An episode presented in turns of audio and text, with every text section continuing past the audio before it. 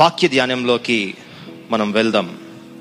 మన బైబిల్స్ని ఎస్తేరు గ్రంథంలోకి తెరిచి ఉంచుతాం. ద బుక్ ఆఫ్ ఎస్తేర్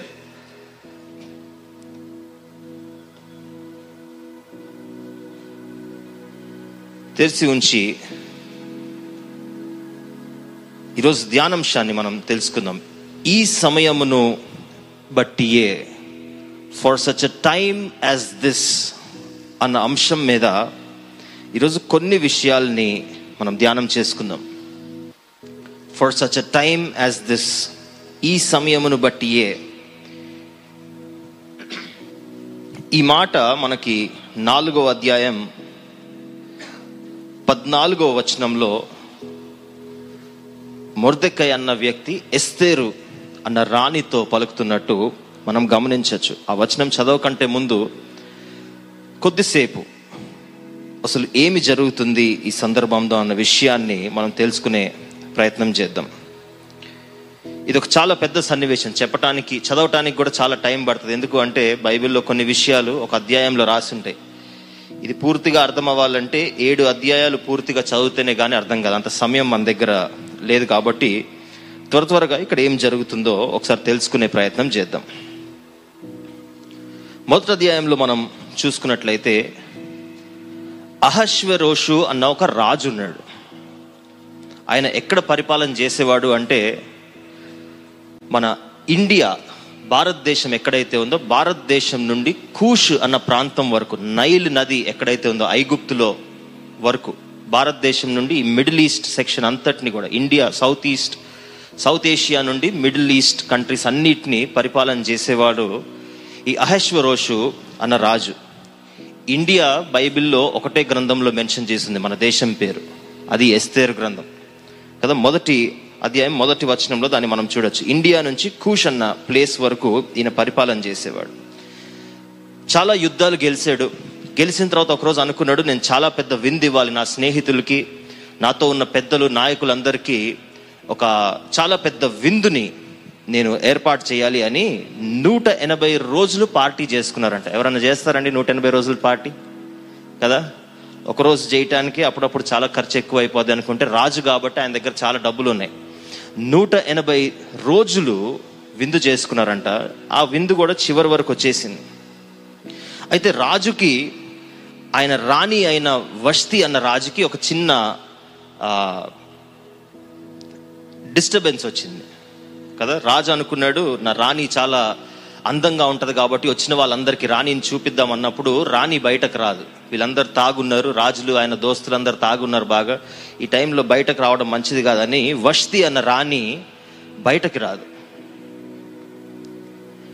రాజుకు చాలా కోపం వచ్చి ఇట్లాంటి వ్యక్తి భర్తకి మాట వినని వ్యక్తి ఈ రాజ్యంలో ఉంటే వేరే వాళ్ళ స్త్రీలందరూ కూడా మాట వినరు అన్న ఆదేశాన్ని తన అడ్వైజర్స్ దగ్గర నుండి తీసుకొని ఆ వస్తి అన్న రాణిని తీసేస్తారు. దాని తర్వాత ఇప్పుడు కొత్త రాణి కావాలి. రాజ్యానికి కొత్త రాణి కావాలన్నప్పుడు రాజ్యంలో ఉన్న వాళ్ళందరినీ వెతుకుతూ ఉన్నారు. అందులో చాలామంది స్త్రీలని రాజు ఎన్నుకోవడం కోసం సిద్ధపరిచి తీసుకొస్తే అందులో ఎరుషలేము నుండి ఒక బానిసగా తీసుకురాబడిన అమ్మాయి ఎస్తేర్ అన్న వ్యక్తి కూడా ఒక ఆమె ఉంది ఆమె తల్లిదండ్రులు ఈ యుద్ధాలు జరిగేటప్పుడు వాళ్ళు కూడా మరణించారు. షీ వాజ్ అన్ ఆర్ఫన్ కదా? తల్లిదండ్రులు లేరు. తన కజిన్ అయిన మొర్దెకై అన్న వ్యక్తితో కలిసి ఆ టైంలో ఎరుసలేంలో నుండి వాళ్ళందరినీ బానిసలుగా తెచ్చుకునేటప్పుడు వీళ్ళు ఎక్కడైతే ఉంటున్నారో ఆ ప్రాంతానికి తీసుకొచ్చి అక్కడ ఉన్నారంట. అటువంటి బానిసగా ఉన్న ఎస్తేర్ని కూడా రాణిగా రాజుకి నచ్చుతుందేమో అన్న ఉద్దేశంతో అక్కడ ప్రదర్శించినప్పుడు చాలామంది అక్కడ స్త్రీలు ఉన్నారు చాలామంది వ్యక్తుల్ని రాణిగా ఉండటానికి నిర్ణయించారు షార్ట్ లిస్ట్ చేశారు. కానీ చివరికి రాజు ఎస్తేర్ని చూసినప్పుడు తనకు చాలా ఇష్టంగా అనిపించి ఎస్తేర్ని రాణిగా పెట్టుకోవడం జరుగుతుంది. ఇది మనం రెండవ అధ్యాయంలో చూడొచ్చు. మొర్దెకాయ్ అన్న వ్యక్తి ఎస్తేర్ యొక్క బంధువు ఎవరైతే ఉన్నారో ఆయనకు మాత్రం ఎటువంటి స్థానం లేదు. ఎందుకంటే ఆయన ఇంకా ఒక యూదుడుగా బయటే ఉన్నాడు కాబట్టి ఒక బానిస స్థానంలో ఉన్నాడు కాబట్టి ఆయన బయట ఎక్కడో ఉంటూ ఉన్నప్పుడు ఒకరోజు రాజుగారి కోట దగ్గర ఆ గేట్ దగ్గర ప్రవేశం ఎక్కడైతే అవ్వాలో ఆ గేట్ దగ్గర ఇద్దరు వ్యక్తులు రాజు మీద ఏదో కుట్ర పని రాజుని చంపేయాలి అనే ప్లాన్ వేస్తున్నారంట. ప్లాన్ వేసినప్పుడు ఈ మాటల్ని ఈ మొర్దెకాయ అన్న వ్యక్తి విన్నాడు. ఈ మొర్దెకాయ విని ఎమ్మటే జాగ్రత్తగా తన బంధువు అయిన ఎస్తేర్ లోపలుంది కాబట్టి లోపలికి ఇన్ఫర్మేషన్ పంపించే ప్రయత్నం చేసి ఇట్లా రాజు మీద కుట్ర చేస్తున్నారు అన్నప్పుడు ఎమ్మటే వాళ్ళు తెలుసుకొని రాజు జాగ్రత్త పడి తన జీవితాన్ని పోగొట్టుకోకుండా కాపాడుకుంటాడు. అయితే రాజుకి ఇంత మంచి పని చేసిన తర్వాత కూడా రాజు మొరదకాయ చేసిన పనిని మర్చిపోతాడు. రాజు దగ్గరే ఇంకొక వ్యక్తి ఉన్నాడు ఆయన ఆల్మోస్ట్ ఆ రాజ్యంలో ఒక ప్రైమ్ మినిస్టర్ వంటి వ్యక్తి. మన దగ్గర ప్రధానమంత్రి ఎంత ముఖ్యమైన స్థానం కలిగి ఉంటాడో అటువంటి స్థానాన్ని కలిగి ఉన్న వ్యక్తి హామాను అన్న వ్యక్తి. హామన్ అన్న వ్యక్తి రాజు దగ్గర చాలా క్లోజ్గా తిరుగుతాడు రాజు తర్వాత నంబర్ టూ పొజిషన్ ఆయనదే. హామాన్ చెప్తే ఏదైనా పని అవ్వాల్సిందే. అయితే ఈ హామానుకి అందరూ లోబడే వాళ్ళు కానీ బయటకు ఆయన తిరుగుతూ ఉన్నప్పుడు బయటకు వచ్చినప్పుడు ఈ మొరదకాయ మాత్రం హామానికి అస్సలు లొంగేటోడు కాదు. ఆయనకి మొక్కేటోడు కాదు ఆయన మాట వినేటోడు కాదు. మొరదకాయని మొరదకాయ ప్రవర్తన చూసి హామానికి చాలా కోపం వచ్చింది. నేను రాజు తర్వాత second person in the kingdom ఈ రాజ్యంలోనే రెండో స్థానం కలిగిన వ్యక్తిని నాకే ఎట్లా ఎదురు తిరుగుతాడు అని ఆయన ఒక రాజు దగ్గరికి వెళ్ళి ఒక జాగ్రత్తగా కుట్రతో ఒక శాసనాన్ని విడుదల చేపిస్తాడు. అదేంటి అంటే ఈ రాజ్యంలో యూదులు చాలా మంది ఉన్నారు మొరదకాయ లాంటి వాళ్ళు. మొరదకాయ పేరు చెప్పడు కానీ ఈ యూదులందరూ మన రాజ్యానికే నెగిటివ్గా తయారవబోతున్నారు మనకే వీళ్ళు నష్టం చేసేటట్టున్నారు ఈ యూదులందరినీ చంపివేయాలి అని ఒక శాసనాన్ని విడుదల చేపిస్తాడు రాజు గారి ఆజ్ఞ కింద రాజు ముద్ర కింద. అదంతా చేసినప్పుడు ఈ వార్త బయట యూదులందరికీ తెలిసినప్పుడు వాళ్ళు చాలా కలవరపడుతున్నారు చాలా టెన్షన్ పడుతున్నారు. ఒక డేట్ కూడా నిర్ణయించబడుతుంది. ఆ డేట్న వీళ్ళందరినీ చంపివేయాలి యూదులందరినీ ఒకటే రోజు చంపేయాలి అన్న ప్లాన్ వేసినప్పుడు ఈ వార్త యూదుడైన మొరదకాయ దగ్గరకు కూడా చేరింది. అప్పుడు మొరదకాయ ఎంతో బాధతో ఆయన కూడా విలాపిస్తున్నాడు. ఆయనకు కూడా ఏం చేయాలో అర్థం కావట్లేదు. చివరికి ఆయనకు గుర్తొచ్చింది ఆయన బంధువైన ఎస్తేరు లోపలే ఉంది కదా. ఎస్తేరు సహాయం తీసుకొని ఈ ప్రాబ్లంని ఏమైనా పరిష్కరించుకోవచ్చా? ఈ సమస్యను ఏమైనా పరిష్కరించుకోవచ్చా? అని ఆయన ఎస్తేర్తో డైరెక్ట్గా మాట్లాడటానికి ఆయనకు యాక్సెస్ లేదు. ఎందుకంటే ఈయన యూదుడుగా ఉన్నాడు ఆయన లోపలికి వెళ్ళలేడు. ఆమె రాణిగా ఉంది ఆమె బయటకు రాలేదు. మధ్యలో ఒక మధ్యవర్తి ద్వారా వీళ్ళిద్దరూ సంభాషించుకుంటూ ఇది చేస్తున్నారు. ఎస్తేర్కి ఈ వార్త తెలిసినప్పుడు ఎస్తేర్ కూడా చాలా బాధపడ్డది. నా ప్రజలందరినీ చంపేయబోతున్నారు. ఈమెమో హ్యాపీగా సేఫ్గా రాజుగారి కోటలో ఉంది. కానీ ఆమె ప్రజలందరినీ ఆమెతో పాటు వచ్చిన వాళ్ళని ఆమె దేశం నుండి బానిసలుగా వచ్చిన వాళ్ళందరినీ చంపేయబోతున్నారు అన్నప్పుడు ఆమెకు కూడా చాలా బాధ కలిగింది. అయితే భయం కూడా ఉంది ఒకవైపు. ఎందుకంటే ఈ రాజు చాలా శక్తి కలిగిన రాజు. అనుకుంటే రాణిని కూడా చంపేసేటువంటి వ్యక్తి. అయితే ఆ సమయంలో నాలుగో అధ్యాయంలో మనం వచ్చినట్లయితే అక్కడ కొన్ని వచనాల్ని మనం చదువుకుందాం. పన్నెండవ వచనం నుండి మనం చదువుకొని ప్రయత్నం చేద్దాం. వారు ఎస్ ఎస్తేరు యొక్క మాటలు మొర్దకాయకి తెలుపగా మొర్దకాయ ఎస్తేరుతో ఇట్లు ప్రత్యుత్తరం ఇచ్చి రాజనగరులో ఉన్నంత మాత్రము చేత యూదులందరికంటే నీవు తప్పించుకొందువని నీ మనసులో తలంచుకొనవద్దు. నీవు ఈ సమయమందు ఏమీ మాటలాడక మౌనముగా నున్న ఎడల యూదులకు సహాయమును విడుదలయు మరి ఒక మరి ఒక దిక్కు నుండి వచ్చును. గాని నీవును నీ తండ్రి ఇంటివారును నశించుదురు. నీవు ఈ సమయమును బట్టియే రాజ్యమునకు వచ్చిదివేమో ఆలోచించుకొనుమని చెప్పుమనెను. అందరూ ఆ చివరి వర్స్ ఒకసారి రిపీట్ చేస్తారా? చదవండి మీ ఎమ్మటి మేము రిపీట్ చేస్తాం. నీవు ఈ సమయమును బట్టియే నీవు ఈ సమయమందు ఈ సమయమును బట్టియే రాజ్యమునకు వచ్చితివేమో రాజ్యమునకు వచ్చితివేమో? వచ్చితివేమో? ఆలోచించుకొనుమని చెప్పుమనెను. ఆలోచించుకొనుమని చెప్పం చెప్పమనేను. ఎందుకంటే మధ్యలో ఒక వ్యక్తి ఉన్నాడు కాబట్టి ఆ వ్యక్తికి చెప్తున్నాడు వెళ్ళి ఎస్తేర్కి చెప్పు బాబు అని.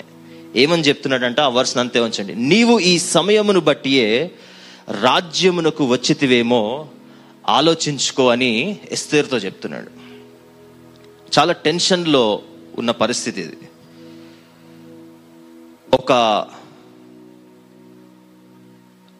కింగ్డమ్ అంతటిని ఆ యూదులందరినీ అక్కడ ఉన్న వాళ్ళందరినీ వాళ్ళు చంపేయబోతున్నారు. డేట్ కూడా నిర్ణయించబడ్డది. ఏ రోజు ఎట్లా చంపాలి అన్న విషయం కూడా నిర్ణయించబడ్డది.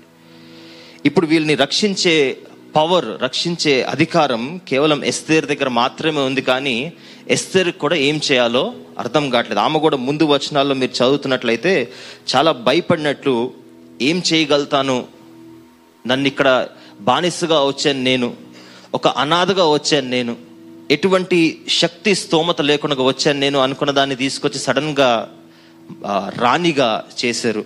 ఇప్పుడు ఇదేం సమస్య వచ్చిందని ఎస్తేర్ చాలా టెన్షన్ పడుతున్నప్పుడు చాలా బాధపడుతున్నప్పుడు మొరదక ఈ మాట అంటున్నాడు దేవుడు నిన్ను ఇక్కడ ఎందుకు పెట్టాడో తెలియదు ఎందుకు రాణి చేశాడో తెలియదు ఎందుకు ఇంతమంది స్త్రీలను ఎన్నుకోవాల్సింది రాజు నిన్నే ఎందుకు ఎన్నుకున్నాడో తెలియదు ఎన్నుకున్న తర్వాత అనేక వేరే వేరే దేశాల నుండి వచ్చిన వాళ్ళు ఉన్నారు. ఒక యూదురాల్ని ఎందుకు ఎన్నుకున్నాడో తెలియదు అప్పుడు ఆయన ఈ మాట అంటున్నాడు ఈ సమయమును బట్టియే రాజ్యమునకు వచ్చితివేమో ఆలోచించుకో అంటున్నాడు. ఒక స్త్రీ కేవలం తల్లిదండ్రులు కూడా లేరు. చాలా చిన్న వయసులో అక్కడ వచ్చింది. మేబీ ఒక గర్ల్గా ఒక ఆర్ఫన్ గర్ల్గా తను ఈ బబులోను రాజ్యంలోకి ఈ స్థలంలోకి వచ్చిందేమో. అటువంటి స్థలం నుండి ఇప్పుడు రాజ్యాన్ని వాళ్ళ వాళ్ళ దేశం అంతటిని వాళ్ళ ప్రజలందరినీ కాపాడాల్సిన గొప్ప బాధ్యత ఆమె చేతిలో ఉన్నప్పుడు మురదకై మాటలు విన్న తర్వాత ఎస్తేరు అక్కడ మీరు పదహారు పదహారో వచనాన్ని మీరు ఒకవేళ జాగ్రత్తగా గమనించినట్టయితే అప్పుడు చెప్తుంది ఆమె మనసుని సిద్ధపరచుకొని ప్రార్థన చేయండి ఉపవాసం ఉండండి ఏది తినద్దు ఏది తాగొద్దు మూడు రోజుల కోసం పగలు రాత్రి కూడా. జాగ్రత్తగా ప్రార్థన చేయండి దాని తర్వాత నేను రాజు దగ్గరికి వెళ్ళి మాట్లాడతాను అన్నప్పుడు దేవుడు ఆ రాజుకు కూడా మంచి మనసును అనుగ్రహించి రాణి అక్కడికి వెళ్ళి ఆ విన్నపాన్ని చేస్తున్నప్పుడు ఆ రాజుకు కూడా మంచి మనసును అనుగ్రహిస్తాడు. అక్కడ రాజు దగ్గరికి వెళ్ళినప్పుడు హామాను ఉన్నాడు. ఎవరైతే యూదుల మీద ఈ కుట్రను చేస్తున్నాడో ఆ హామాను అక్కడే ఉన్నాడు. ఆ రాజు ఉన్నాడు. ఎస్తేర్ రాణి అక్కడ ఉన్నప్పుడు రాజు అంటాడు నువ్వు ఏ కోరిక కోరుకుంటే కూడా దాన్ని నీకు ఇస్తాను చెప్పు అన్నప్పుడు నేను సాయంత్రం ఒక విందు చేస్తున్నాను మీరిద్దరు ఉన్నారు కదా మీరిద్దరు రండి ఆ విందుకి అని చెప్తే రాజు సరే అంటాడు. ఆ మొదటి రోజు అక్కడికి వెళ్ళిన తర్వాత ఆ విందులో వాళ్ళందరూ పాల్గొన్న తర్వాత రాజు మళ్ళీ అడుగుతాడు రాణి నీకేం కావాలో అడుగు. ఈ రాజ్యంలో సగం కావాలంటే కూడా నేను నీకు ఇచ్చేస్తాను అని చెప్పినప్పుడు ఆ మంటది మీరు ఈరోజు వచ్చారు కదా చాలా సంతోషం. నా ఆశ ఏంటంటే మీరు రేపు కూడా మళ్ళొకసారి ఇదే విధంగా ఈ విందుకి రండి. నేనే ఏర్పాటు చేస్తాను. రాజా నువ్వు దాని తర్వాత ఈ హామాను కూడా మీరు విందుకి రండి అన్నప్పుడు చాలా సంతోషంతో వాళ్ళందరూ వెళ్ళిపోతారు. అయితే హామాను ఇప్పుడు ఇంకా కుట్ర చేస్తూనే ఉన్నాడు. యూదులందరిని ఏ విధంగా చంపాలి? ముఖ్యంగా ఈ మొరదకైన ఏ విధంగా చంపాలి? ఆయన రాజు కోటలో నుండి బయటకు వస్తున్నాడు. అప్పుడే విందు ముగించుకొని రాణి కండక్ట్ చేసిన విందును ముగించుకొని బయటకు వస్తున్నప్పుడు అందరూ హామాన్ని చూసి లేచి నిలబడుతున్నారు ఆయన్ని పొగుడుతున్నారు ఆయనకి రెస్పెక్ట్ చేస్తున్నారు ఆయనకి దండాలు పెడుతున్నారు కానీ మొరదకాయ మాత్రం అక్కడ నిలబడి కథలను కూడా కదలట్లేదు. అయితే ఆయనకు చాలా కోపం వచ్చింది. రాజుగారి స్థానంలోనే ఎంతో గొప్ప విలువ ఉంది ఈయనకి. రాణినే పిలిచి ఇంకో రాజ్యంలో ఎవరిని పిలవకుండా రాణినే ఈయనని పిలిచి విందు చేస్తుంది. కానీ మురదకాయ మాత్రం నొక్కట్లేదు అని మురదకాయ మీద చాలా మండిపోతున్నాడు. చాలా కోపంతో ఉన్నాడు. ఇంటికి వెళ్ళిన తర్వాత తన ఫ్రెండ్స్తో కూడా కొంతమందితో డిస్కస్ చేసినప్పుడు ఫ్రెండ్స్ సజెషన్ ఇస్తారు ఏంటి అంటే ఈ మొరదకై నీ మాట వినట్లేదు కాబట్టి నీ చేతిలో చాలా అధికారం ఉంది. నువ్వేం చేస్తావు అంటే ఒక ఉరి తీసే పీఠం ఒకటి కట్టండి ఒక ప్లాట్ఫామ్ ఒకటి కట్టండి. డెబ్బై ఐదు అడుగుల ఒక ప్లాట్ఫామ్ ఒకటి కట్టి ఈ మొరదకై నీ మాట వినట్లేదు మొరదకై నీకు వ్యతిరేకిస్తున్నాడు కాబట్టి ఆ డెబ్బై ఐదు అడుగుల నుండి మొరదకైని ఉరి తీసేద్దాము అప్పుడు అందరికీ భయం ఉంటుంది అన్న ఐడియా ఇస్తారు. ఎమ్మటే ఈ వ్యక్తి దాన్ని కట్టడం ప్రిపేర్ చేయటం ప్రారంభిస్తాడు. డెబ్బై ఐదు అడుగుల ఉరి తీసే ఆ ప్లాట్ఫామ్ని రెడీ చేయటం ప్రారంభిస్తాడు. ఆ రోజు రాత్రి ముందు రోజు విందు జరిగింది నెక్స్ట్ డే మళ్ళీ విందుకి రాణి పిలిచింది కదా. ఆ రోజు రాత్రి రాజైన ఈ అహశ్వరోష్కి నిద్ర పట్టట్లేదంట. అస్సలు నిద్ర పట్టట్లేదు. ఎంతో ట్రై చేస్తున్నాడు నిద్ర పట్టట్లేదు. అప్పట్లో స్లీపింగ్ టాబ్లెట్స్ కూడా లేవేమో. కదా? ఈ మధ్య మనకు నిద్ర పట్టకపోతే ఎమ్మటి స్లీపింగ్ టాబ్లెట్స్ దొరుకుతాయి అంట వేసుకుంటే నిద్ర పడుతుంది అంట నాకు కూడా ఇచ్చారు మన బీపీ ఎక్కువ అయిపోతుంటే వీడిని పడుకోబెట్టాలి అని నాకు కూడా స్లీపింగ్ టాబ్లెట్స్ ఇచ్చారు. రాజు దగ్గర సమస్య ఉంది ఆయనకు నిద్ర పట్టట్లేదు. ఇప్పుడు రాత్రంతా ఎంతో లేట్ అయిపోయింది నిద్ర పట్టట్లేదు. ఆయనకున్న అసిస్టెంట్స్ని పిలిచి అన్నాడంట బాబు నేను ఇంతకు ముందు ఏమేం పనులు అయితే చేశానో అవన్నీ ఒక గ్రంథంలో రాశారు కదా. ఆ గ్రంథాన్ని తీసుకొని రండి. ఆ గ్రంథంలో ఉండి ఏమన్నా నేను చేసిన విషయాల్ని చదవండి. అది చదువుతూ ఉన్నప్పుడు నాకు ఏమైనా నిద్ర వస్తుందేమో అన్నప్పుడు ఆయనకున్న అసిస్టెంట్స్ వెళ్ళి చాలా విషయాలు ఆయన చేశాడు. చాలా గ్రంథాలు ఆయన గురించి రాయబడి జాగ్రత్తగా గమనించండి. అనేక గ్రంథాలు ఉన్నాయి. ఆయన చేసిన పనులన్నీ రాసినాయి. అందులో వెళ్ళాడు. మరేమో ఇంకి పింకి పాంకి అనడో ఏమో తెలియదు కానీ ఒక బుక్ తీసుకొని వచ్చాడు. ఒక బుక్ తీసుకొని వచ్చి అందులోంచి చదవటం ప్రారంభిస్తున్నాడు. ఏం సన్నివేశం చదువుతున్నాడు అంటే ఒకరోజు ఏ విధంగా అయితే ఇద్దరు వ్యక్తులు ఆ ద్వారం దగ్గర ఆ ప్యాలెస్ ద్వారం దగ్గర ఏ విధంగా అయితే రాజుని చంపాలన్న ప్రయత్నం చేశారో ఏ విధంగా అయితే ఈ మొర్దకాయ అన్న వ్యక్తి ఆ మాటల్ని విని రాజుని రక్షించడంలో సహాయం చేశాడో ఆ సన్నివేశాన్ని ఈ నిద్ర పట్టని రాజుకి చదివి వినిపిస్తున్నాడంట. ఎమ్మటే రాజుకు గుర్తొచ్చింది అయ్యో ఆ రోజు నా జీవితాన్ని రక్షించాడు ఈ మొర్దకాయ అన్న వ్యక్తి. ఈయనకు నేను ఏమీ సహాయం చేయలేదు ఇప్పటి వరకు కనీసం ఆయనకు ఒక గిఫ్ట్ కూడా ఇవ్వలేదు. ఆయనకి ఏమీ సహాయం చేయలేదు. ఎందుకు ఇలా చేశానే అని ఆయన పొడు ఆయనకి నిద్ర వచ్చింది. అంతే పడుకునున్నాడు పొద్దున్నే లెగిసాడు పొద్దున్నే లెగ్గానే ఈయన మంత్రి అయిన హామాను అక్కడికి వస్తున్నాడు. వస్తున్నప్పుడు హామాన్ని అన్నాడు హామాను రాజుకి చాలా మంచి మేలు చేసిన వ్యక్తి రాజుకి ఇష్టమైన వ్యక్తికి ఎటువంటి బహుమానం ఇవ్వాలి అని అడుగుతాడు. ఒకసారి వచనాన్ని చదువుదామా? ఐదో అధ్యాయం ఆరో వచనాన్ని మనం జాగ్రత్తగా చదువుదాం. హామాన్ని అప్పుడే రాజు దగ్గరకు వచ్చాడు. రాజు అడుగుతున్నాడు ఈ విషయం. ఐదో అధ్యాయం ఆరో వచనం. Chapter five verse six sorry chapter six verse six ఆరో అధ్యాయం ఆరో వచనం. రాజు గణపర గణపరచనాపేక్షించు వానికి ఏమి చేయవలెనని రాజు అతని అడుగగా హామాను నన్ను గాక మరి ఎవరిని రాజు గణపరచనాపేక్షించునని తనలో తాననుకొని రాజుతో ఇట్లనెను. రాజు గణపరచనపేక్షించు వానిని చేయతగినదేమనగా రాజు ధరించుకును రాజవస్త్రములను రాజు ఎక్కు గుర్రమును రాజు తన తల మీద ఉంచుకొను రాజకిరీటమును ఒకడు తీసుకుని రాగా గనులైన రాజు యొక్క అధిపతుల అధిపతులలో ఒకడు ఆ వస్త్రములను ఆ గుర్రమును పట్టుకొని రాజు తన రా రాజు గణపరచని అపేక్షించు వానికి ఆ వస్త్రములను ధరింపజేసి ఆ గుర్రము మీద అతనిని ఎక్కించి రాజవీధిలో అతని నడిపించుచు రాజు గణపరచని అపేక్షించు వానికి ఈ ప్రకారంగా చేయతగునని అతని ముందర చాటింపవలెనను చాటింపవలెను. చాలండి చాలండి. హామాన్ అడిగాడు రాజుని రాజుకి నచ్చిన వారిని ఏ విధంగా మనం ట్రీట్ చేయాలి అన్నప్పుడు హామాన్ అనుకుంటున్నాడు రాజుకి నాకంటే ఇంక నచ్చిన వారి రాజ్యంలో ఎవరున్నారు? నాకంటే ఎక్కువ ఫేవరెట్ వాళ్ళు ఎవరున్నారు? నేనే కదా అందరికంటే ఈ గొప్ప ఈ రాజ్యంలో నాకే ఈ బహుమతులన్నీ ఇస్తాడేమో అన్న ఉద్దేశంతో చాలా పెద్ద లిస్ట్ చెప్తున్నాడు. రాజా ఇది చేయాలి. నువ్వు వేసుకునే బట్టలు ఆయనకి ఇచ్చేయాలి. నువ్వు నడిపే గుర్రం ఆయనకి ఇచ్చేయాలి. గొప్ప సంపద అధికారాలన్నీ ఆయనకి ఇవ్వాలి అని చాలా పెద్ద లిస్ట్ చెప్తున్నాడు హామాన్. ఎందుకు?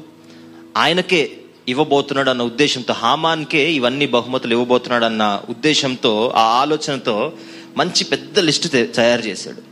కానీ రాజు మనసులో ముందు రోజు కళలో ఏమొచ్చి ముందు రోజు ఆ చదువుతున్నప్పుడు ఎవరు గుర్తొచ్చారండి? మురదకాయ గుర్తొచ్చాడు రాజు ఏమో మురదకాయకి ఏం చేయాలో అని ఆలోచన చేస్తున్నాడు. ఈయనేమో ఆయనకు ఆయనే అనుకుని హామాను పెద్ద లిస్టు చెప్పుకుంటూ పోతున్నాడు.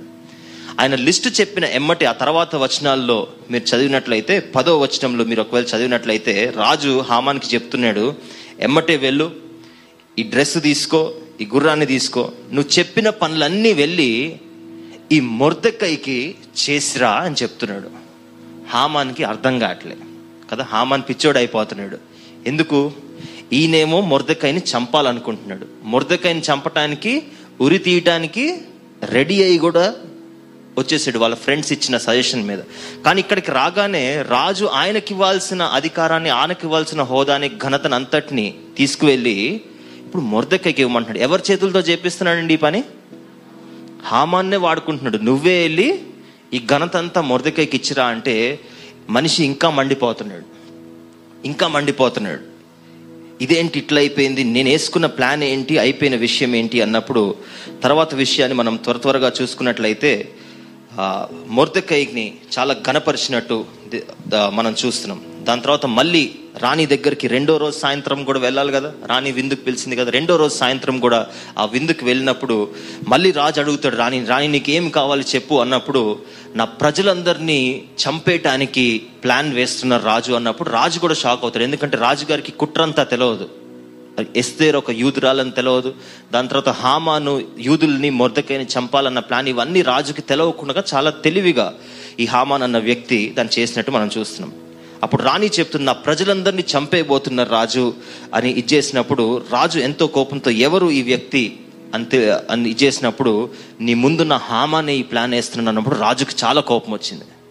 నాలాగే బీపీ వచ్చినట్టుంది రాజుకి. కొద్దిసేపు పక్కకి వెళ్ళిపోయాడంట పక్కకి వెళ్ళిపోయి అటు ఇటు వచ్చి అటు ఇటు తిరిగి వచ్చేటప్పుడు కల్లా హామానికి ఇంక అర్థమైపోయింది. ఆయన అంతం చాలా దగ్గరలో ఉందని రాణిని నొక్కి నొక్కి రాణిని పట్టుకొని ఏమన్నా నువ్వు ఏమన్నా చేయి నా ప్రాణాన్ని రక్షించు అని అడుగుతున్నాడు.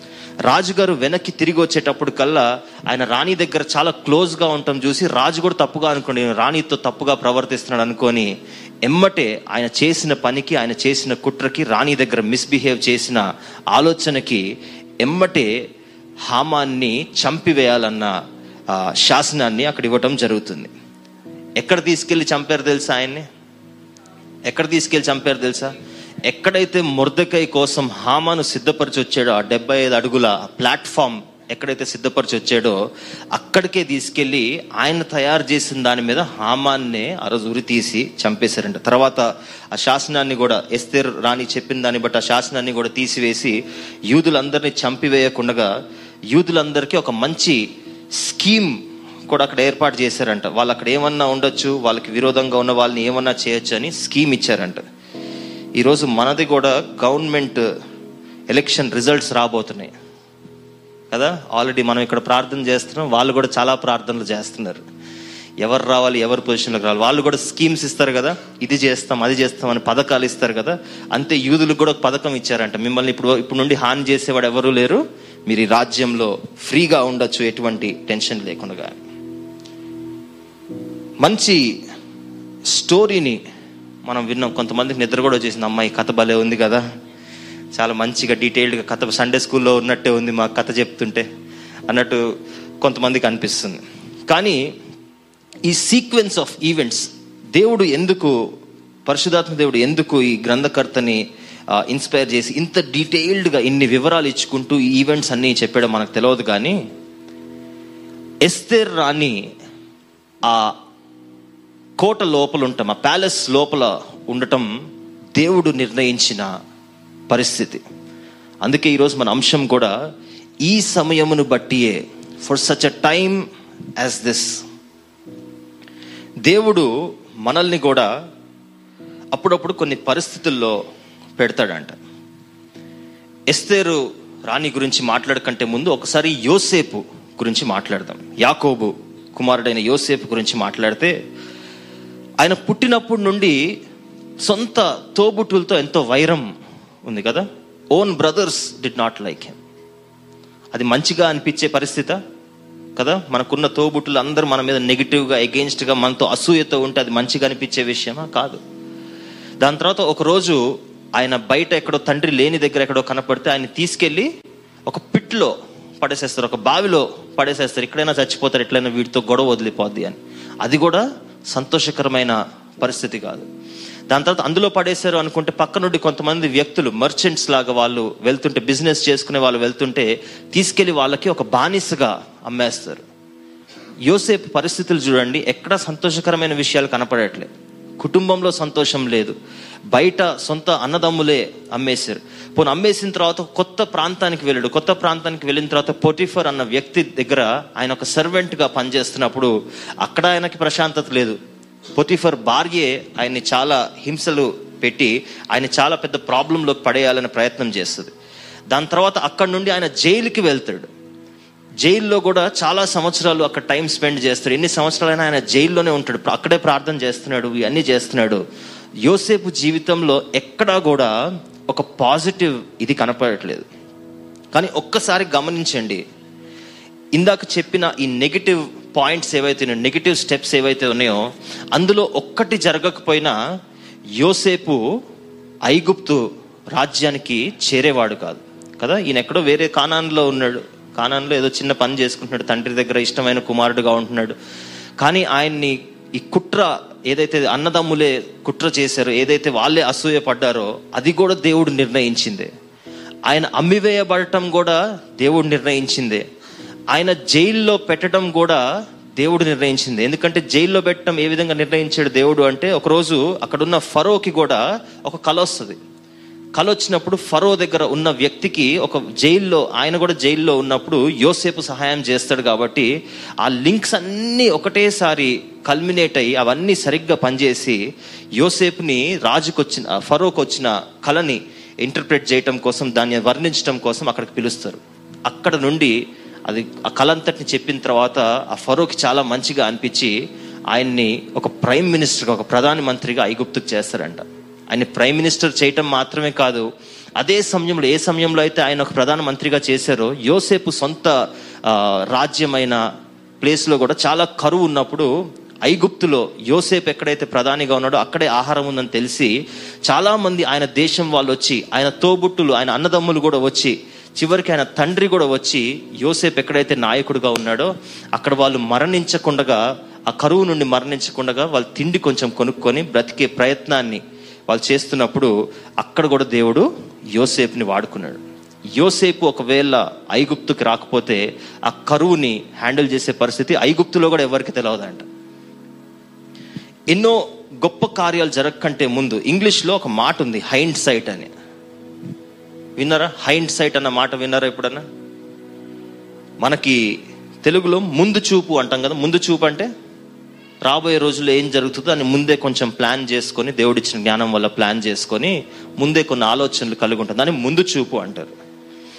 అయితే ఇంకొక మాట కూడా ఉంది. ఏంటంటే వెనక చూపు. కదా? హైండ్ సైట్ అంటే ఎగ్జాక్ట్ మీనింగ్ అదే. వెనక చూపు అంటారు. హైండ్ సైట్ అంటే ఏంటి అంటే జరిగిపోయిన వాటిని తలంచుకుంటూ వస్తుంటే అప్పుడు మనకు అర్థమవుతుందంటే ఇవన్నీ ఎందుకు జరిగినాయో అని. చాలా జాగ్రత్తగా వినండి యోసేపు జీవితంలో అయినా ఇందాక మనం వర్ణించుకున్న ఎస్తేర్ జీవితంలో అయినా ఆ పరిస్థితులు జరుగుతూ ఉన్నప్పుడు వాటికి అసలు మీనింగ్ అర్థం కాలేదు వాళ్ళకి. ఒక బానిస ఏంటి? ఒక వేరే రాజ్యంకి రావటం ఏంటి? ఆమె నార్మల్ బానిస కూడా కాదు కుటుంబంతో కూడా రాలేదు అనాథగా వచ్చింది అక్కడికి. దాని తర్వాత ఎవ్వరూ లేని ప్రదేశంలో అప్పటి వరకు బయట రాజ్యం బయట ఉన్నా కూడా వాళ్ళు ఎవరో ఒకరు కనపడేవాళ్ళు. ఈమెను తీసుకెళ్ళి రాణిగా ఆ కోట లోపల పెట్టేసినప్పుడు ఆ ప్యాలెస్ లోపల పెట్టినప్పుడు ఆమెకు తెలిసిన వాళ్ళు ఎవరూ లేరు. మేబీ భాష కూడా సరిగ్గా రాదేమో సంస్కృతి కూడా సరిగ్గా తెలియదేమో చాలా ఏలియన్ పరిస్థితుల్లో చాలా వ్యతిరేక పరిస్థితుల్లో ఆమె అక్కడ జీవిస్తుంది. అటువంటి వ్యక్తిని ఒక సమయం వచ్చినప్పుడు ఈ సమయం వచ్చినప్పుడు ఆ టైం వచ్చినప్పుడు దేవుడు ఆ వ్యక్తిని ఆ రాజ్యం అంతటిని కాపాడటం కోసం వాడుకున్నాడు యోసేపు బావిలో పడేసిన యోసేపు అమ్మివేయబడిన యోసేపు అన్నదమ్ముల ద్వారా కొట్టబడిన యోసేపు పొతిఫర్ ద్వారా పొతిఫర్ భార్య ద్వారా నిందించబడిన యోసేపు జైల్లో వేయబడిన యోసేపుని దేవుడు వాళ్ళ రాజ్యం అంతటిని కాపాడుకోవటం కోసం వేరే దేశంలో ఒక ముఖ్యమైన వ్యక్తిగా ఉంచాడంట. ఇక్కడ ఎస్తేర్నేమో వేరే దేశంలో ఒక రాణిగా చేశాడు. ఇక్కడ యోసేపునేమో వేరే దేశంలో ఆల్మోస్ట్ ఒక రాజుగా చేసి వాళ్ళ ప్రజల్ని కాపాడుకోవటంలో దేవుని యొక్క ప్రణాళిక ఉంది. కానీ ప్రాసెస్ అంతా వాళ్ళు రాణి అయిన ఈయన ప్రధానమంత్రి అయిన ఆ ప్రక్రియ ప్రాసెస్ అంతటిని మీరు చూసినట్లయితే చాలాసార్లు అక్కడ నెగిటివే ఉంది కానీ సంతోషం లేదు ఆనందం లేదు ఎంతో దుఃఖంతో కూడిన పరిస్థితులు ఉన్నాయి for such a time as this కదా ఈరోజు మన అంశం for such a time as this ఈ సమయం కదా టైమ్ యాజ్ దిస్ దిస్ అన్న మాటలో నాలుగు అక్షరాలు ఉన్నాయి అంతే కదండి? ఒకసారి చెప్తారా ఏంటో అవి? స్క్రీన్ మీద చూసినా చెప్పొచ్చు. కదా? కొంతమంది డిఐఎస్ అంటున్నారు. కదా? టిహెచ్ ఐఎస్ నాలుగు విషయాలు మనం నేర్చుకొని ఈరోజు ఎస్తేర్ జీవితంలో నుండి అయినా యోసేపు జీవితంలో నుండి అయినా మన జీవితంలోకి ఏ విధంగా పోల్చుకోవచ్చు అన్న విషయాన్ని జాగ్రత్తగా చూసుకునే ప్రయత్నం చేద్దాం. దేవుడు మన జీవితంలో ఏమైనా పని చేస్తున్నప్పుడు ఫస్ట్ థింగ్ మనం కనిపెట్టాల్సింది దిస్లో ఫస్ట్ లెటర్ టీ కదా అందులో కనిపెట్టాల్సింది ద టైమింగ్ టైమింగ్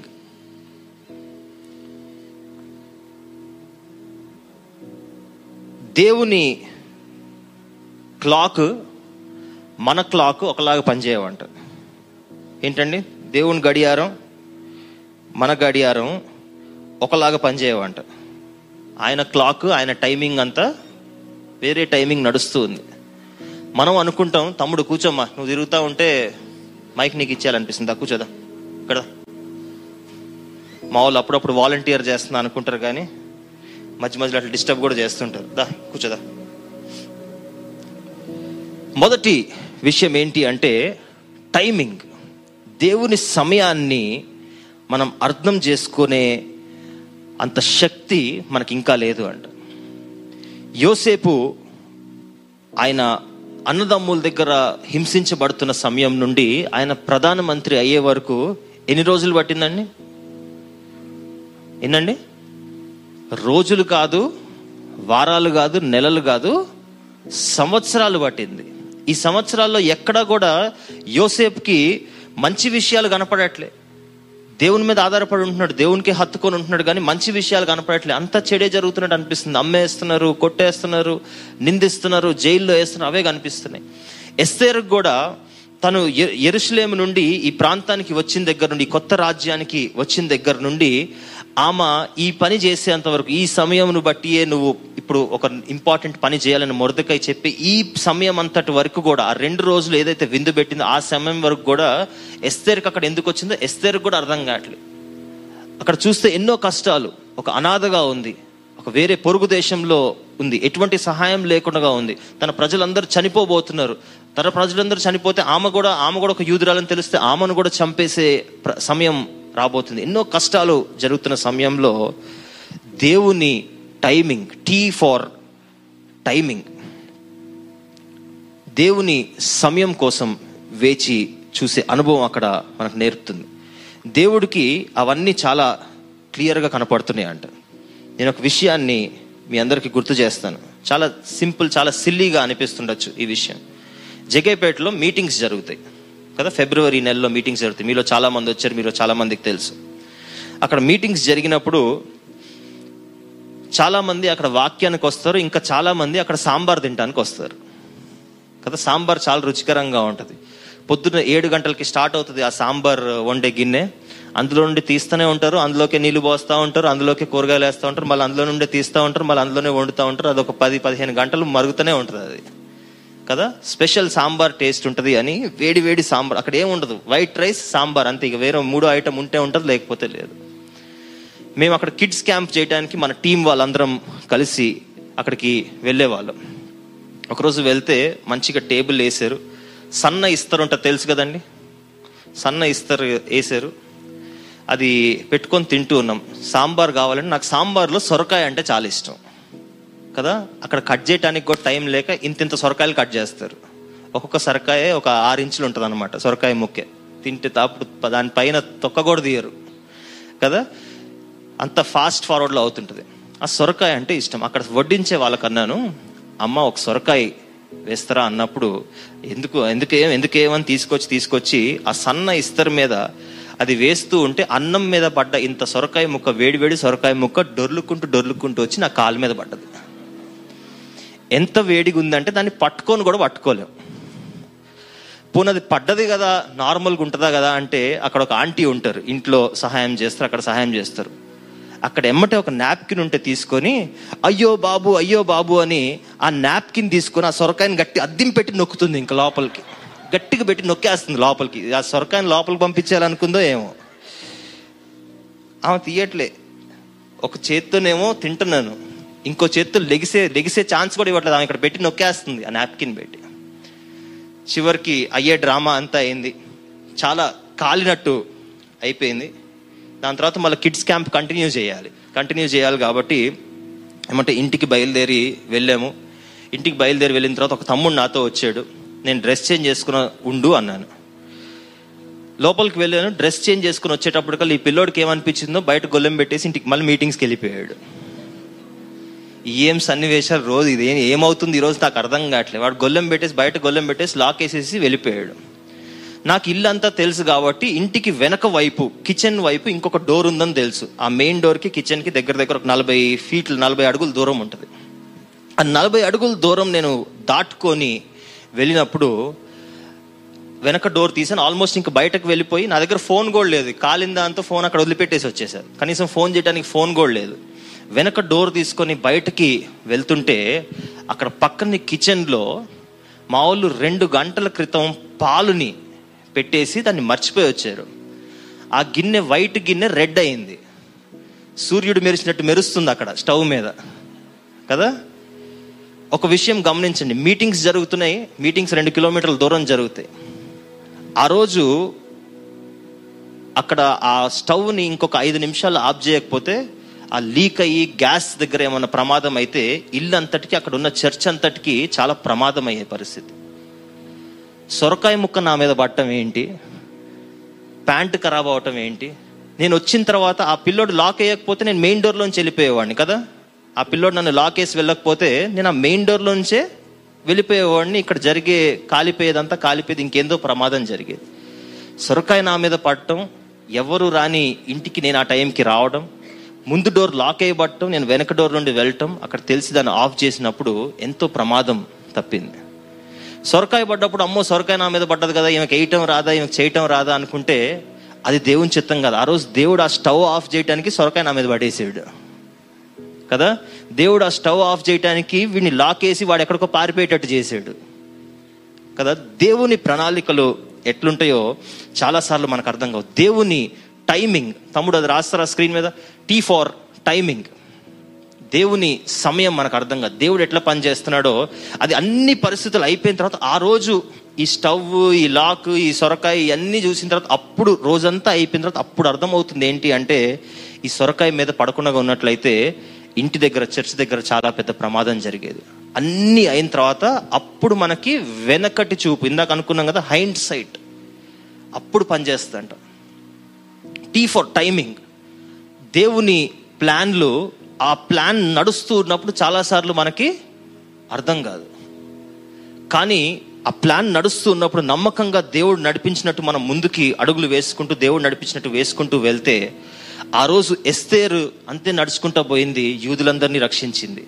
యోసేపు దేవుడు ఎన్ని శ్రమలు పెట్టినా ఎన్ని కష్టాలు పెట్టినా అది దేవుని టైమింగ్ ప్రకారం ఆయన చేసుకుంటూ చేసుకుంటూ వెళ్తున్నాడు. ఆయన ప్రజలందరినీ రక్షించుకున్నాడు.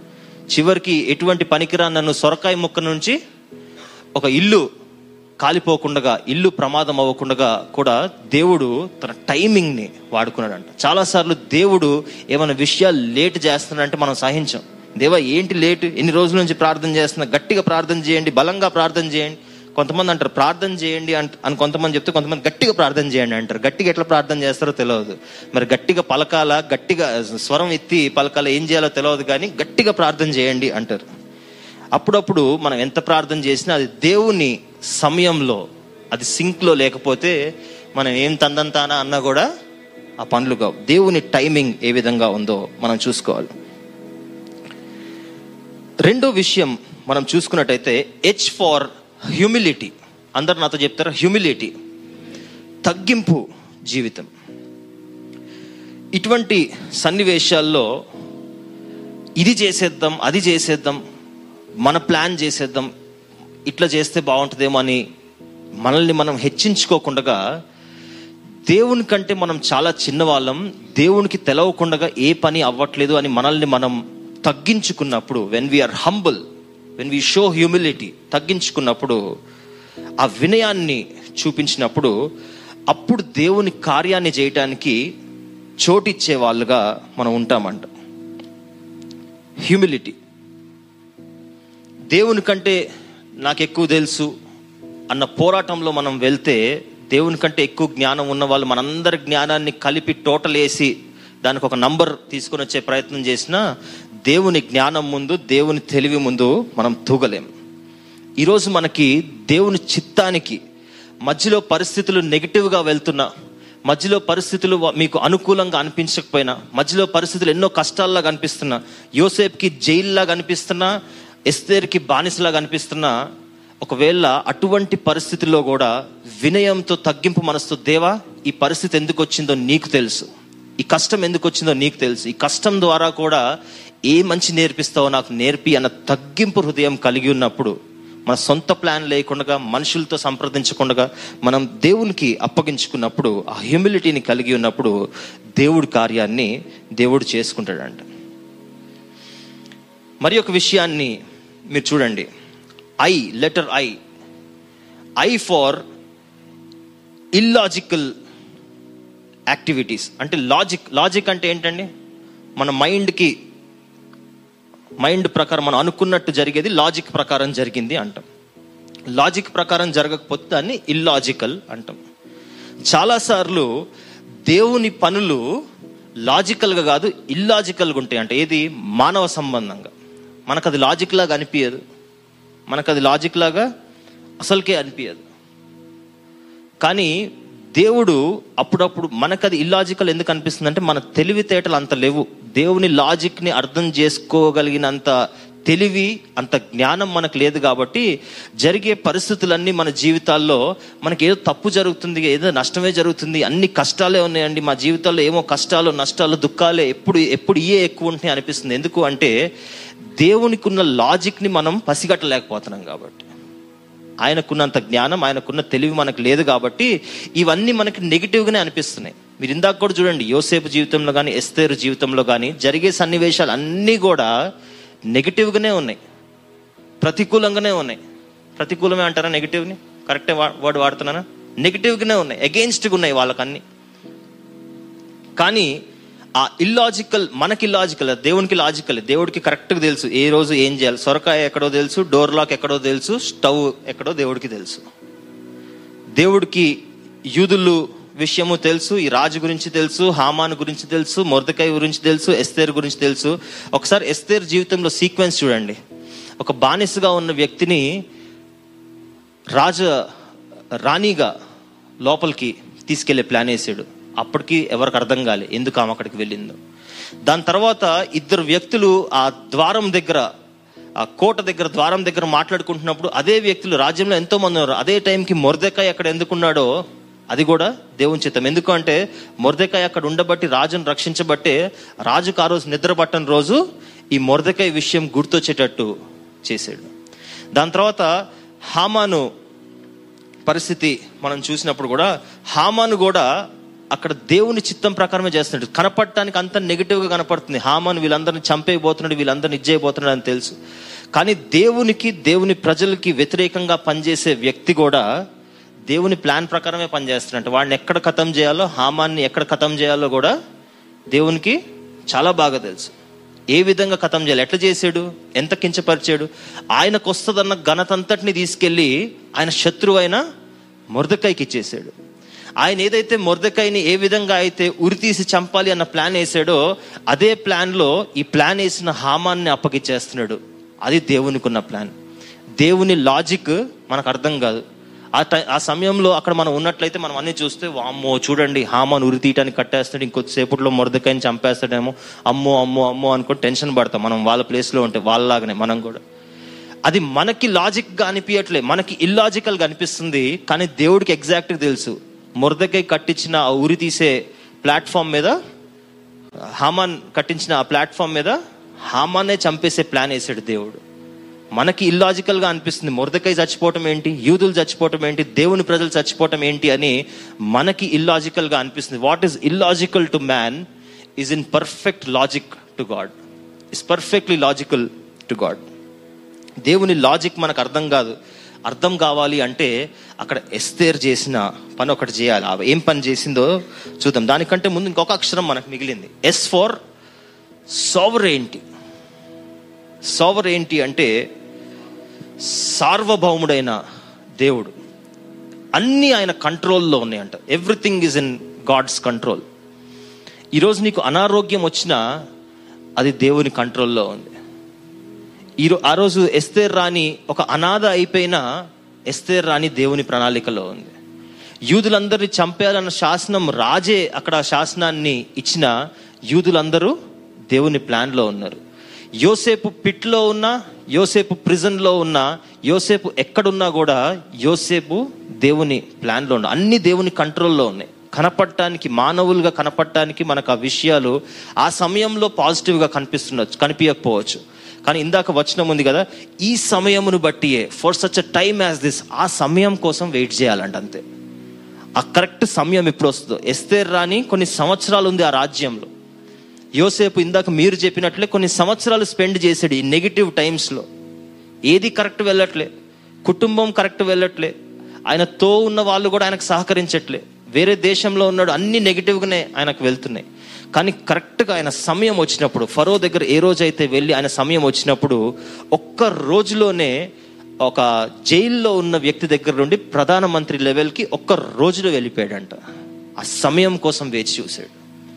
ఎస్తేర్ రాణి ఒక అనాథ నుండి ఒక ఏమి శక్తి లేని వ్యక్తి దగ్గర నుండి దేవుడు ఆ రాజ కోటలో పెట్టడం ఏంటి ఆ ప్యాలెస్లో పెట్టడం ఏంటి అక్కడ నుండి ఈ ప్లాన్ అంతా తెలుసుకోవడం ఏంటి? తెలుసుకున్న తర్వాత అనేక మంది లక్షల ప్రజలు ఉన్నారు యూదులు ఆ రాజ్యంలో. వాళ్ళందరినీ రక్షించటానికి ఒక అనాదిగా వచ్చిన బానిసని వాడుకున్నాడంట దేవుడు. ఎస్తేర్ని రాణి చేయటం దేవుని ప్లానే. ఎస్తేర్ యొక్క ప్రజలందరినీ చంపేయాలని చేయటం కూడా దేవుడు ఇచ్చి దేవుడు సెటప్ చేసిన సిచ్యువేషన్. ఈ పరిస్థితులన్నిటి ద్వారా దేవుడు గంతుపడు God has everything in control. మన కంట్రోల్లో మన పరిస్థితులు ఉండవు. మన పిల్లలు మన కంట్రోల్లో ఉంటారా? ఉంటారండి? అందరు చెప్పగలుగుతారా? మా పిల్లలు పర్ఫెక్ట్ కంట్రోల్లో ఉంటారండి అని. మన పిల్లలే మన కంట్రోల్లో ఉండరు. మన కుటుంబమే మన కంట్రోల్లో లేదు. మన కోపము మన మన లైఫే మన కంట్రోల్లో లేదు. నా బీపీనే నా కంట్రోల్లో లేదు. కదా? ఏది మన కంట్రోల్లో లేదు. కానీ దేవునికి అన్ని విషయాలు కంట్రోల్లో ఉన్నాయంట. ఎవ్రీథింగ్ నా జీవితంలో మీ జీవితంలో మన సంఘ జీవితం ప్రతి ఒక్కరి జీవితంలో అన్ని విషయాలు. Because is a sovereign God ఆయన ఒక సార్వభౌముడైన దేవుడు కాబట్టి అన్ని విషయాలు ఆయన యొక్క అధికారంలో ఉన్నాయంట. ఆ నాలుగు విషయాలు మళ్ళీ ఒకసారి చూద్దాం. దేవుణ్ణి సమయాన్ని బట్టి మనం నడవగలుగుతున్నామా? ఆయన సమయాన్ని మనం అర్థం చేసుకోగలుగుతున్నామా? ఈరోజు నెగిటివ్గా కనిపిస్తున్న రేపు దేవుని సమయం వస్తుంది. ఈ సమయం వస్తుంది. This time will come for such time as this అని రాసింది కదా ఈ సమయమును బట్టియే దేవుడు ఇందాక మొరదక ఏమంటున్నాడు ఈ సమయమును బట్టి ఇటువంటి పరిస్థితి వస్తుందేమో అనే దేవుడు నిన్ను అక్కడ రాణిగా పెట్టాడేమో ఎస్తేర్ నువ్వు ఇప్పుడు పని చేయాలి నీ ప్రజలందరినీ కాపాడాలి అన్నప్పుడు అప్పుడు ఎస్తేర్కి గుర్తొస్తుంది. అవును ఇదే నా జీవితంలో ఉన్న గమ్యం అంతా ఇదేనేమో. నా ప్రజల్ని కాపాడటానికి దేవుడు నన్ను ఒక పాత్రగా వాడుకుంటున్నాడేమోనని తర్వాత విషయం చూసినట్లయితే తొందరపడి నేను రానిని కదా ఆమె నిర్ణయాలు తీసుకోలేదు. ఏమంటుంది? పదహారో వచనంలో నాలుగో అధ్యాయం పదహారో వచనంలో ఏమీ తినద్దు ఏమీ తాగొద్దు ఉపవాసం ఉండి ప్రార్థన చేసి దేవుని కాళ్ళు పట్టుకొని దేవుని కౌన్సిల్ అడిగిన తర్వాత దేవుని మాటను అడిగిన తర్వాత అప్పుడు మనం ముందడుగేద్దామని ముందడిగేసినప్పుడు తన ప్రజలందరినీ ఎస్తేర్ రాని రక్షించుకోగలిగింది. ఈరోజు ఎన్నోసార్లు దేవుని టైమింగ్ని నమ్మలేక మనమే అప్పుడప్పుడు ఫాస్ట్ చేస్తాం. చేయాలండి చాలా టైం అయిపోయింది లేట్ అయిపోయింది ఇది చేయాలి అది చేయాలి ఇది చేయాలి అది చేయాలని ఎన్నోసార్లు తొందరపాటుతో కూడిన నిర్ణయాలు తీసుకుంటున్నామేమో దేవుని టైమింగ్ని తెలుసుకోకుండా. హ్యూమిలిటీ లేకుండా తగ్గింపు జీవితం లేకుండా దేవుడికే మనం చెప్పే వాళ్ళుగా దేవునికే మనం ప్లాన్లు ఇచ్చే వాళ్ళుగా మారిపోయామేమో. మనలో తగ్గింపు జీవితం ఉందా? దేవుని చిత్తాన్ని తెలుసుకోవటం కోసం ఒకసారి జాగ్రత్తగా తెలుసుకుందాం. ఇల్లాజికల్ థింగ్స్ అవుతున్నప్పుడు దేవుణ్ణి మనం ప్రశ్నించకుండా దేవ నాకు ఇది లాజికల్గా అనిపించకపోయినా నాకు ఈ పరిస్థితులు అర్థం కాకపోయినా నాకు ఈ పరిస్థితులు అన్నీ నెగిటివ్గా ప్రతికూలంగా ఉన్నట్టు అనిపించిన దేవా నువ్వు కంట్రోల్లో ఉన్నావు. ఎందుకంటే నువ్వు యువర్ అ సావరీన్ లాడ్ నువ్వు ఒక సార్వభౌమం కలిగిన నీవు అన్నిటి మీద అధికారం కలిగిన దేవుడుగా నువ్వు ఉన్నావు కాబట్టి you are a Lord who can control everything అన్నట్టు దేవునికి మనం లొంగిపోతున్నామా? ఈ నాలుగు విషయాలు మనం ఉండి ప్రార్థనలో ఉపవాసంలో అక్కడ ఎస్తేరు చేసినట్టు ఆ ఉపవాసం ఉండి వాళ్ళు ప్రార్థన చేశారంట. యోసేపు కూడా ఎన్ని కష్టాలు వచ్చినా దేవుడు ఆయన వదిలిపెట్టలేదు. జోసెఫ్ గురించి ఒక మంచి సాక్ష్యం ఉంది. ఎన్నో కష్టాలు వచ్చినాయి ఎన్నోసార్లు సాక్ష్యాలు పోగొట్టుకునే ఇబ్బందులు ఆయనకు వచ్చినాయి కానీ ఒక్కసారి కూడా ఆయన సాక్ష్యాన్ని పోగొట్టుకోలేదు. దేవుడి నామంకి అవమానం తెప్పలేదు. అటువంటి జీవితాన్ని కలిగి ఉన్నప్పుడు ఆ రోజు యోసేపుని ఒక ప్రధానమంత్రి చేశాడు. ఇక్కడ ఎస్తేర్ని ఒక రాణిగా చేయటం మాత్రమే కాకుండా తన ప్రజలందరినీ కాపాడుకోగలిగిన ఒక గొప్ప అధికారాన్ని ఒక హోదాన్ని ఎస్తేర్కి ఇచ్చినట్టు మనం చూ చూస్తున్నాం. ఈరోజు మన జీవితాల్లో ఈ నాలుగు గుణాలు ఉన్నాయా లేదా? దేవుణ్ణి దేవుని సమయాన్ని నమ్మగలిగే గుణం తగ్గింపు జీవితాన్ని కలిగే గుణం మన ఆలోచనలు కాదు దేవుని ఆలోచనలు మన ఆలోచనల కంటే పెద్దయని ఆ ఇల్లాజికల్ థింకింగ్ని కూడా లాజికల్గా ఆలోచించే విషయాలు. చివరికి దేవుడు అన్నిటిని కంట్రోల్ చేస్తున్నాడు కాబట్టి దేవుడు అన్నిటిని మంచిగా చేసుకుంటాడు అన్న దృఢ నిశ్చయం మనలో ఉందా లేదా ఒకసారి గమనించుకోవాలి. రోమియోలకు రాసిన పత్రిక ఎనిమిదో అధ్యాయం ఇరవై ఎనిమిదో వచనంలో ఒక మంచి వర్స్ రాసింది మనందరికీ పరిచయం అయిన వ్యక్తి. Romans chapter eight verse twenty eight రోమిల్ దేవుని ప్రేమించు వారికి దేవుణ్ణి ప్రేమించు వారికి అనగా అనగా ఆయన సంకల్పము చొప్పున పిలువబడిన వారికి జాగ్రత్తగా. ఆయన సంకల్పం చొప్పున పిలువబడిన వారికి మేలు కలుగుటకై మేలు కలుగుటకై సమస్తమును సమకూడి జరుగుచున్నవని ఎరుగుదుము. సమస్తమును సమకూడి జరుగుతున్నాయని ఎరుగుదుము. ఎరుగుదును. సమస్తము సమకూడి జరుగుతున్నాయి అంట. ఆ సమస్తములో ఫస్ట్ నైన్ స్టెప్స్ నెగిటివ్గానే ఉంటుండొచ్చు. టెన్త్ స్టెప్లో నీకు విజయం ఉంటుండొచ్చు. ఫస్ట్ నైన్ మంత్స్ నీకు కష్టంగానే ఉంటుండొచ్చు. టెన్త్ మంత్లో నీకు సక్సెస్ ఉంటుండొచ్చు. ఫస్ట్ తొంభై తొమ్మిది ప్రయత్నాల్లో నీకు ఫెయిలియర్ అయి ఉండొచ్చు. వందో ప్రయత్నంలో దేవుడు నిన్ను ఒక విజయాన్ని ఇచ్చే దేవుడుగా చేస్తుండొచ్చు. యోసేపు జీవితంలో కొన్ని వందల నెలలు వారాలు సంవత్సరాలు ఆయన చాలా కష్టాల్లో ఉన్నాడు. కానీ ఒకటే రోజు ఆయన సడన్గా ఒక ప్రైమ్ మినిస్టర్గా చేశాడు. ఆయన సమయం ఈ సమయమును బట్టియే కదా ఈరోజు మన టైటిల్ ఏంటి? ఈ సమయమును బట్టియే. For such a time as this Joseph had to wait for his time wait for his moment ఆ ఉన్న నలభై సంవత్సరాలు ముప్పై సంవత్సరాలు ఎన్ని సంవత్సరాలు నాకు కూడా సరిగ్గా తెలియదు ఆ ఉన్న సంవత్సరాలు అన్నింటిలో గునుక్కుంటూ సనుక్కుంటూ ఆయన ఏ సొంత దేవుడు ఇంకేం పని చేయట్లేదు కదా నేనే సొంత ప్లాన్లు వేసుకుందామని తగ్గింపు జీవితం లేకుండా ఆయనే సొంత ప్లాన్లు వేసుకుంటూ దేవుని లాజిక్ ఏముంది దేవుని లాజిక్ ఏం పని చేస్తుంది? మనమే లాజిక్ వాడదాం రండి అని మానవ తలంపులు వేయకుండా యోసేపు విధేయుడుగా ఉన్నందుకు ఆయన సమయం వచ్చినప్పుడు when Joseph's time came when Joseph's appointed time came ఆయన సమయం ఆ సమయం వచ్చినప్పుడు యోసేపుని ఒక బానిస దగ్గర నుండి ఒక ప్రధానమంత్రి దగ్గర తీసుకెళ్ళంట మంచి వర్డ్ ఉంది. ఏంటంటే from the pit to the palace from the pit to the palace ఒక గోతిలో నుండి గోతిలో పడేసిన యోసేపు నుండి ఒక కోటలో ఒక ప్రధానమంత్రిగా ఉండే ఒక గొప్ప అధికారం కలిగిన వ్యక్తిలాగా చేశాడు. ఎస్తేరు జీవితంలో కూడా మనం అదే చూస్తున్నాం. ఈ నాలుగు గుణాలు మన జీవితాల్లో ఒకవేళ లేకపోతే ఎన్నోసార్లు మన జీవితాల్లో జరుగుతున్న సన్ సన్నివేశాలు పరిస్థితులు మనకి అర్థం కాకపోతే దేవా నీ నీకు ఇవన్నీ తెలుసు ప్రభు. ఇందాక చదివారు కదా వచనం ఈ పనులన్నీ కూడా మన మేలు కోసమే జరుగుతున్నాయి. అంటే నెగిటివ్ పనుల్లో నుండి కూడా ఈ ప్రతికూలమైన నెగిటివ్ పరిస్థితుల్లో నుండి కూడా దేవుడు ఏదో ఒక పాజిటివ్ని తీసుకురాబోతున్నాడన్న నిరీక్షణని కలిగి ఉన్నప్పుడు విశ్వాసులుగా దేవుడు తప్పకుండా ఆ సమయం వచ్చినప్పుడు ఆ కరెక్ట్ టైం వచ్చినప్పుడు కొన్ని పనులకి ఎమ్మటే దేవుడు ఆన్సర్ ఇచ్చేయచ్చు కొన్నిటికి కొన్ని సంవత్సరాల సంవత్సరాలు మనల్ని వెయిట్ చేపిస్తుండొచ్చు జీవితాంతం వెయిట్ చేపిస్తుండొచ్చు. ఎస్తేర్ జీవితంలో ఆమె ఒకటే గమ్యం ఏంటి అంటే తన ప్రజల్ని రక్షించాలి అన్న గురి గమ్యం దేవుడు తన జీవితంలో పెట్టాడు. ఎన్ని కష్టాలు వచ్చినా కూడా ఆ రెండు రోజుల్లో ఆమె విందు పెట్టిన విందు ఉంచిన రెండు రోజుల్లో ఆ సమయం ఆమెకు అప్పుడు వచ్చింది కాబట్టి ఆమెను వాడుకున్నాడు. మన సమయం మన పీక్ పాయింట్ ఎప్పుడు వస్తుందో మనకు తెలియదు కాబట్టి ఆ సమయం వచ్చేంత వరకు ఎస్తేరు చేసినట్టుగా ఉపవాసం ఉంటూ ప్రార్థన చేస్తూ గోజాడుతూ దేవుడిని అడిగే ప్రయత్నం చేద్దాం. యోసేపు ఉన్నట్లుగా ఒక మంచి సాక్ష్యం కలిగి దేవునికి ఇష్టమైన వారుగా జీవించి జీవించినప్పుడు దేవుని సమయం వచ్చినప్పుడు తప్పకుండా మనల్ని హెచ్చించే పని దేవుడు చేస్తాడు. అటు కృప అటు ధన్యత దేవుడు మనందరికీ